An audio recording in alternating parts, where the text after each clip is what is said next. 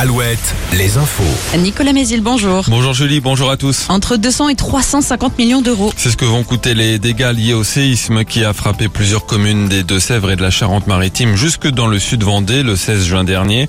Une estimation de la Caisse centrale de réassurance qui va prendre en charge au moins la moitié de cette somme.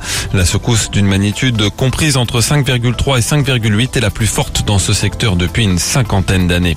De nouveaux éléments découverts dans l'enquête sur la mort de Karine Esquivillon en Vendée. Un silencieux et deux chargeurs ont été retrouvés dans un cours d'eau de Maché. Ils appartiennent au fusil avec lequel Michel Pial, le mari de la quinquagénaire, dit avoir tué accidentellement son épouse.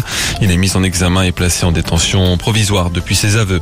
Une trentaine d'hectares de culture d'orge ont été détruits hier en Maine-et-Loire. Deux incendies distincts se sont déclarés dans l'après-midi, l'un dans un lieu dit de Segré, l'autre près d'Ombré d'Anjou. Par ailleurs en Vendée, un hectare de chaume a brûlé en fin de journée à Moutier-sur-le-Lait.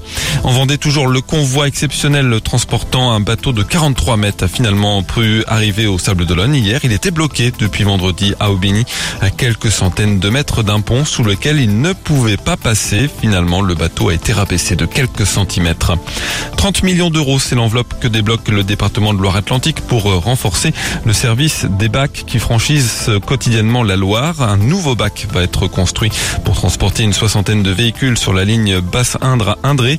La ligne Couéron-le-Pèlerin va être doublée aux heures de pointe, matin et soir. Les moteurs de ces bacs vont par ailleurs être rendus plus propres.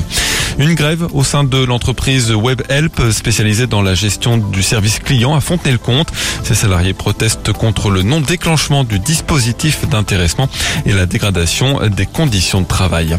Deuxième jour de la visite d'Emmanuel Macron à Marseille autour du thème de l'école. Le chef de l'État qui a annoncé que les collèges des zones d'éducation prioritaire accueilleraient les élèves de 8h à 18h, mesure d'abord expérimentée dans la cité phocéenne, puis étendue à toute la France d'ici à 2027.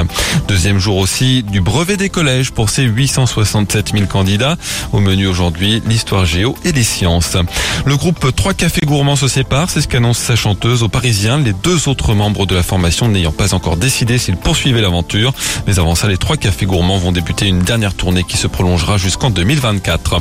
Le temps peu d'évolution avec toujours du soleil un peu voilé ce matin. Les 25 à 27 degrés. Alouette, Alouette. le 6-10, le 6-10 de Nico et Julie. Son album s'appelle La Vingtaine. On est ravis.